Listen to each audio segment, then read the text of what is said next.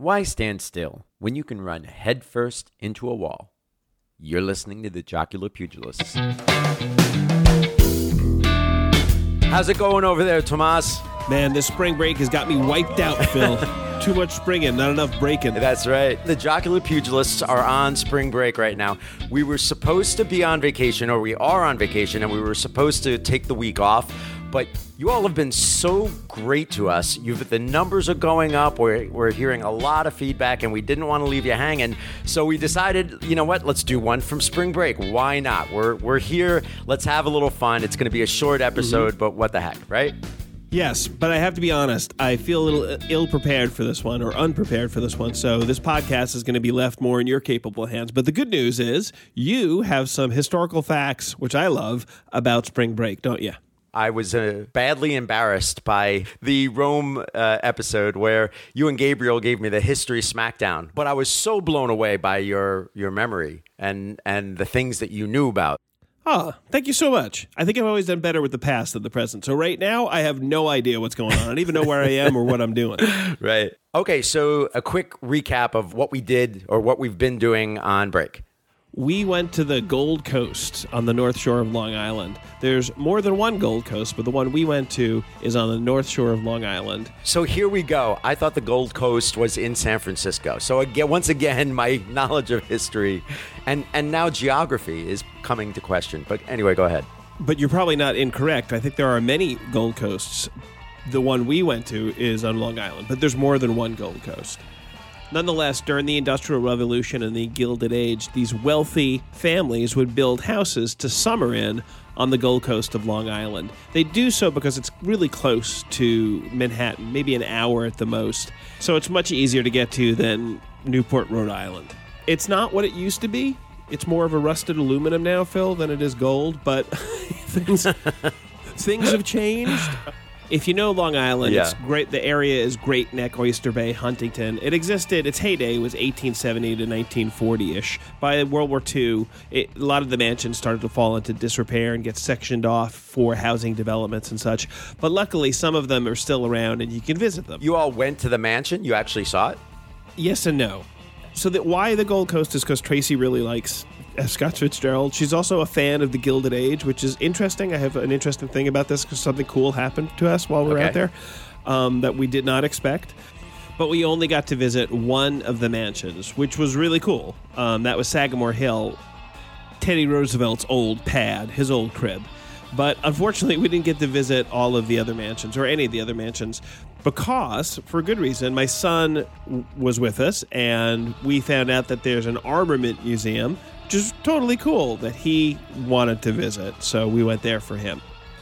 Teddy Roosevelt's house was amazing, though. For us, we had a great time there. We had a fantastic guide um, that had a wonderful breadth of knowledge about Teddy, not only the house and the grounds, but also of Teddy Roosevelt, his family, and his political career. He was fantastic, made it really interesting. I highly suggest it if you're even just a little bit interested in history, particularly in presidential history.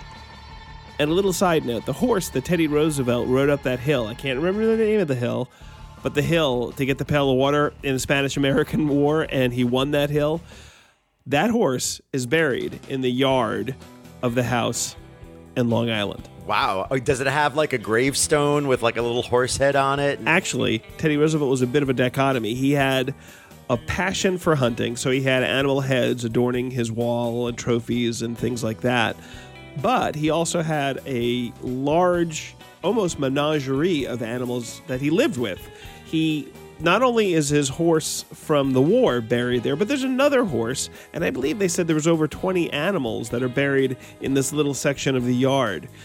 There's no gravestone. There's a little rock that has names written on it, but I think they must have run out of room on the rock. So there's maybe not even 10 names on it, but 20 animals or more buried there.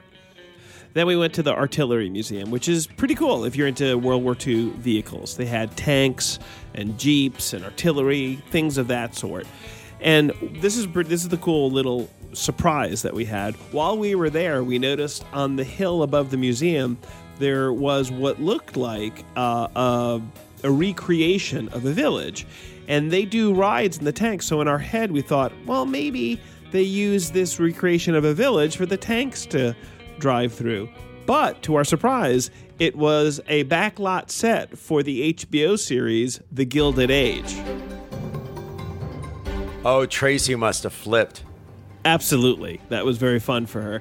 And I had to convince her, but we actually walked onto the set. Of course, there were signs everywhere, do not enter, but I had to convince her. I said, don't worry about it. Let's what, what's the worst that can happen? What are they going to throw us in jail? They'll they'll throw us they'll throw us off the lot. Not a big deal. I saw someone sitting in a car, but I wondered how far I could walk before he stopped me. So I just took the family and we walked, we walked into the set until we got thrown out and played dumb. But it's just the exterior street, if you know the show, that the Russells and the Van Rhijn's house is located on. So we saw a little section of the Russells' house, their mm-hmm. mansion, and the Van Rhijns across the street. It's, it's pretty cool. Most of it, obviously, is, I guess, green screen. I always think blue screen. Green screen was on the top of all of the sets. So you pretty much only see the first floor of all the buildings. The rest is all di- digitally created. But that was fun for my wife. So that's all I have to say. What did you do? I'll get to that, but you were making me think of we've got a a museum like that in Orange County here with all World War II planes. Oh, cool. And they're, it's the same thing. They've all they're all in working condition. They have to take them out every once in a while to make sure that they they're still flying properly and working properly. But they are so so cool. And I I did an event there. We were recording a podcast in the hangar, in the plane hangar, and it was it was really really really fun. But same kind of thing. Like you know, the docents that walk you around know so much, and and one of them at the time was he maybe he wasn't in World War II, but it, or maybe it was his father that was. I, I don't remember exactly, but it, it was incredible. It was an incredible experience. But anyway, Doe, a docent, a female docent? Ray, a ray of knowledgeable guide, perhaps? no. So I had a wedding to go to, and and Stacy came with me. So a little bit of uh, background uh, about the people that were getting married. They're friends of mine from a time when I first moved out to LA. And uh, I was out here to be a musician, but I was working at a restaurant, and we had this crazy tight group for like two years at least, where we did kind of everything together. Like we would we would work, the restaurant would close at around ten, we'd all go out, uh, we'd go on vacations together, we go camping together. It was a really great great group of people. We all still keep in in touch as much as we can, you know, but people have kind of spread out at this point now. So friends coming in from Michigan, uh, friends coming in from Chicago, and then people, eh, you know, in town that I just haven't seen in a while. And we all gathered up north in wine country in California, and had the best time. And Stacy loved them. They loved her. It was really, really fun. The wedding was beautiful. It turns out, well, two things. One, and I had no idea this was going on. It turns out it was a complete show for the people getting married, and they were cut like scrambling because the wedding coordinator just completely dropped the ball the day of the wedding. She was mm. great right up until then, completely dropped the ball. We had no idea they were having issues, but I heard all the stories the day after the wedding, and it was incredible. But the thing that cracked me up was two of my buddies. They're like the odd couple,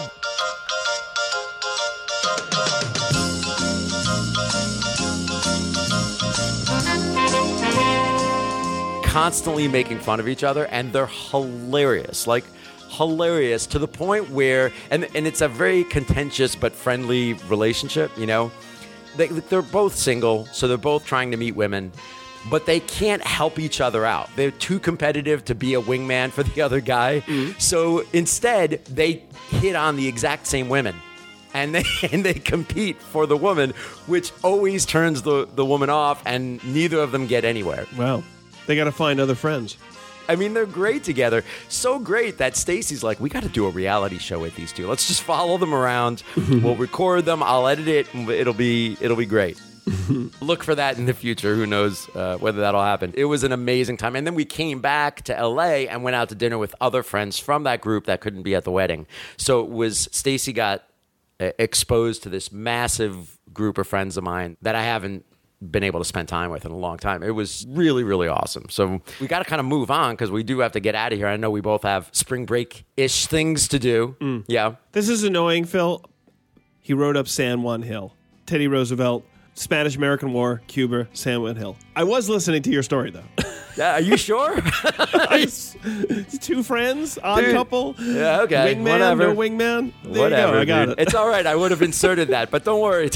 Tomas, I know I know you need to have that stuff, get that stuff out there. It's like an earworm. You get this thing like, okay, I, I I'm gonna get this answer. I'm gonna learn it. I'm gonna know it. Oh, you, one thing I got to say too that we did that was kind of interesting. We actually stayed in one of those mansions, the Gilded Age mansions, called the Mansion at Glen Cove. An Audrey Hepburn movie was filmed there. Sabrina, of course, back in the 1950s when it was filmed, it was kind of nice. Time has not been so gentle on this mansion.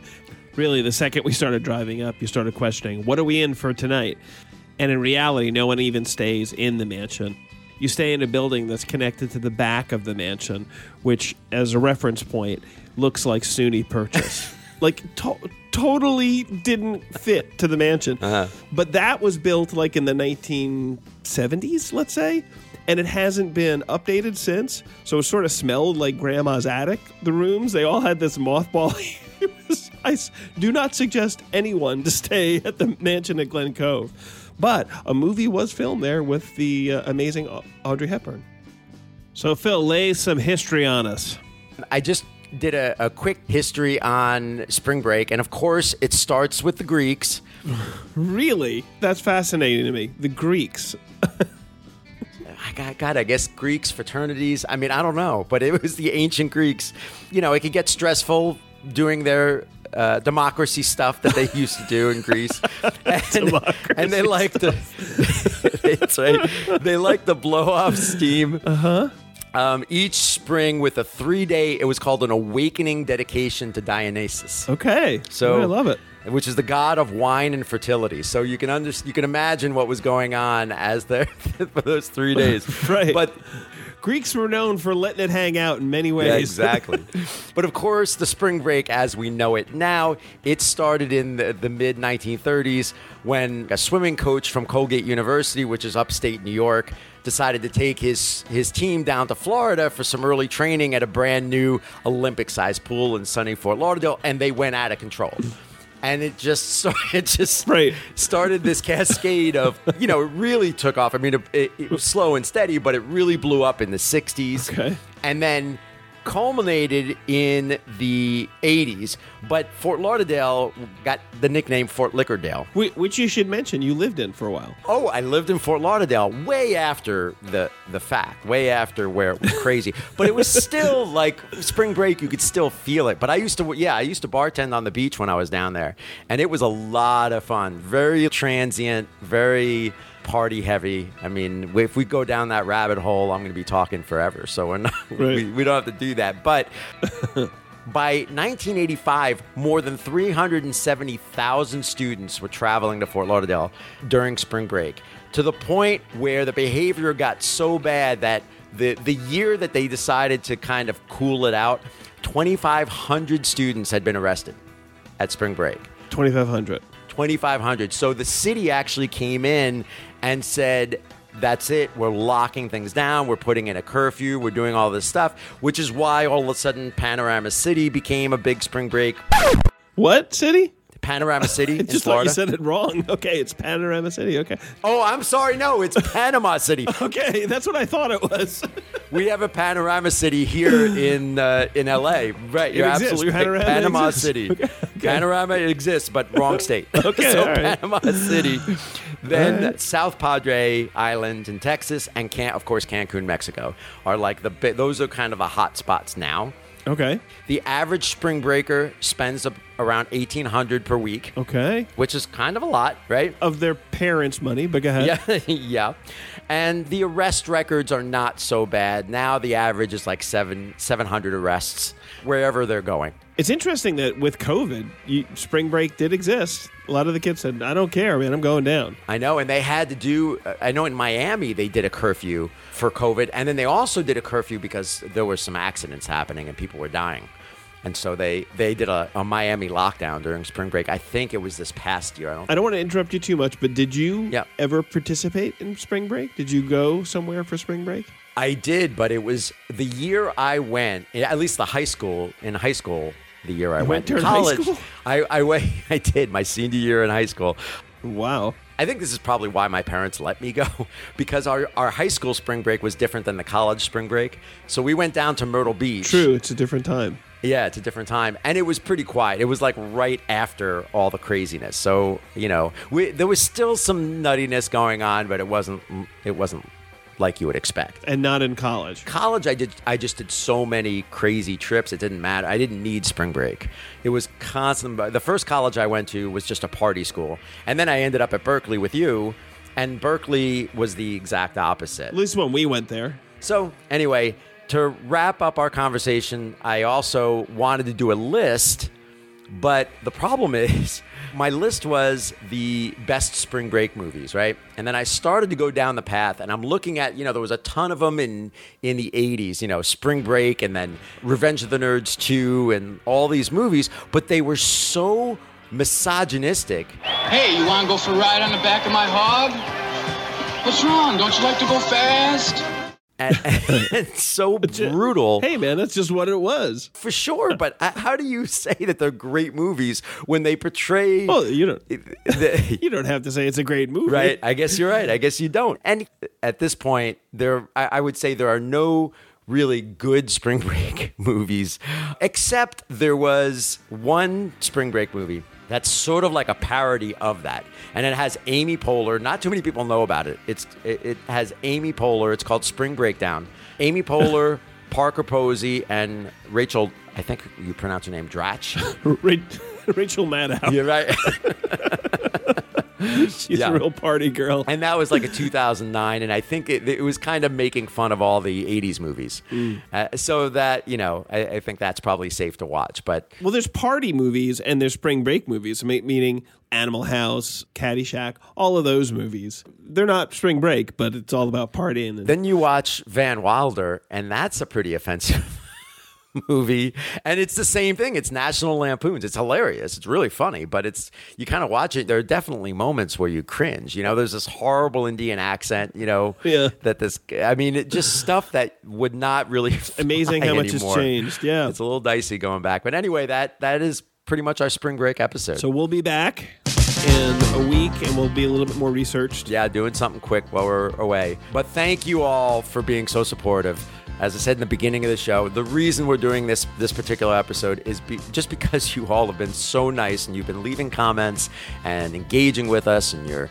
um, the downloads are, are going up, and we're hearing from you, which which we love. And so it, we just didn't want to leave you without something this week. So thank you again. We are the Jocular Pugilists. You can find us on our website at jocularpugilists.com. You can find us on Facebook, the Jocular Pugilists. You can find us on Twitter and Instagram. We have a YouTube channel that's up and coming. We've got some products coming for you all. And most of all, you have us and we have you. So mm-hmm. thank you very much. Have a great spring break, everybody out there. Hope you're doing something really fun. And Tomas? Hey, Phil, before you go, yeah. I just have to mention my sister in law, Karen, asked why we didn't do an Easter podcast. And it actually is on our list, but we both forgot about it. So next year we'll do an Easter podcast. Absolutely. So a shout out to all our Christian friends. Yeah, on I uh, hope you had a great Easter and it was a wonderful celebration to you and all the people that just believe in Easter bunnies and Bugs Bunny. Shout out to you as well. Did you do anything for Easter? Real quick. I did. Well, we saw my wife's family. We went out and got got a bite to eat. Went to a restaurant near my uh, mother-in-law's apartment. Did you do the Easter egg hunt? We did. Yeah, I you, you did in the restaurant? No, no. but for my oh, son. Oh, yeah. okay. oh great. Phil? Yeah? You wascally wabbit. I dub thee Sir Phil a lot. I'll see you next week. Thank you very much. See you Bye. next time.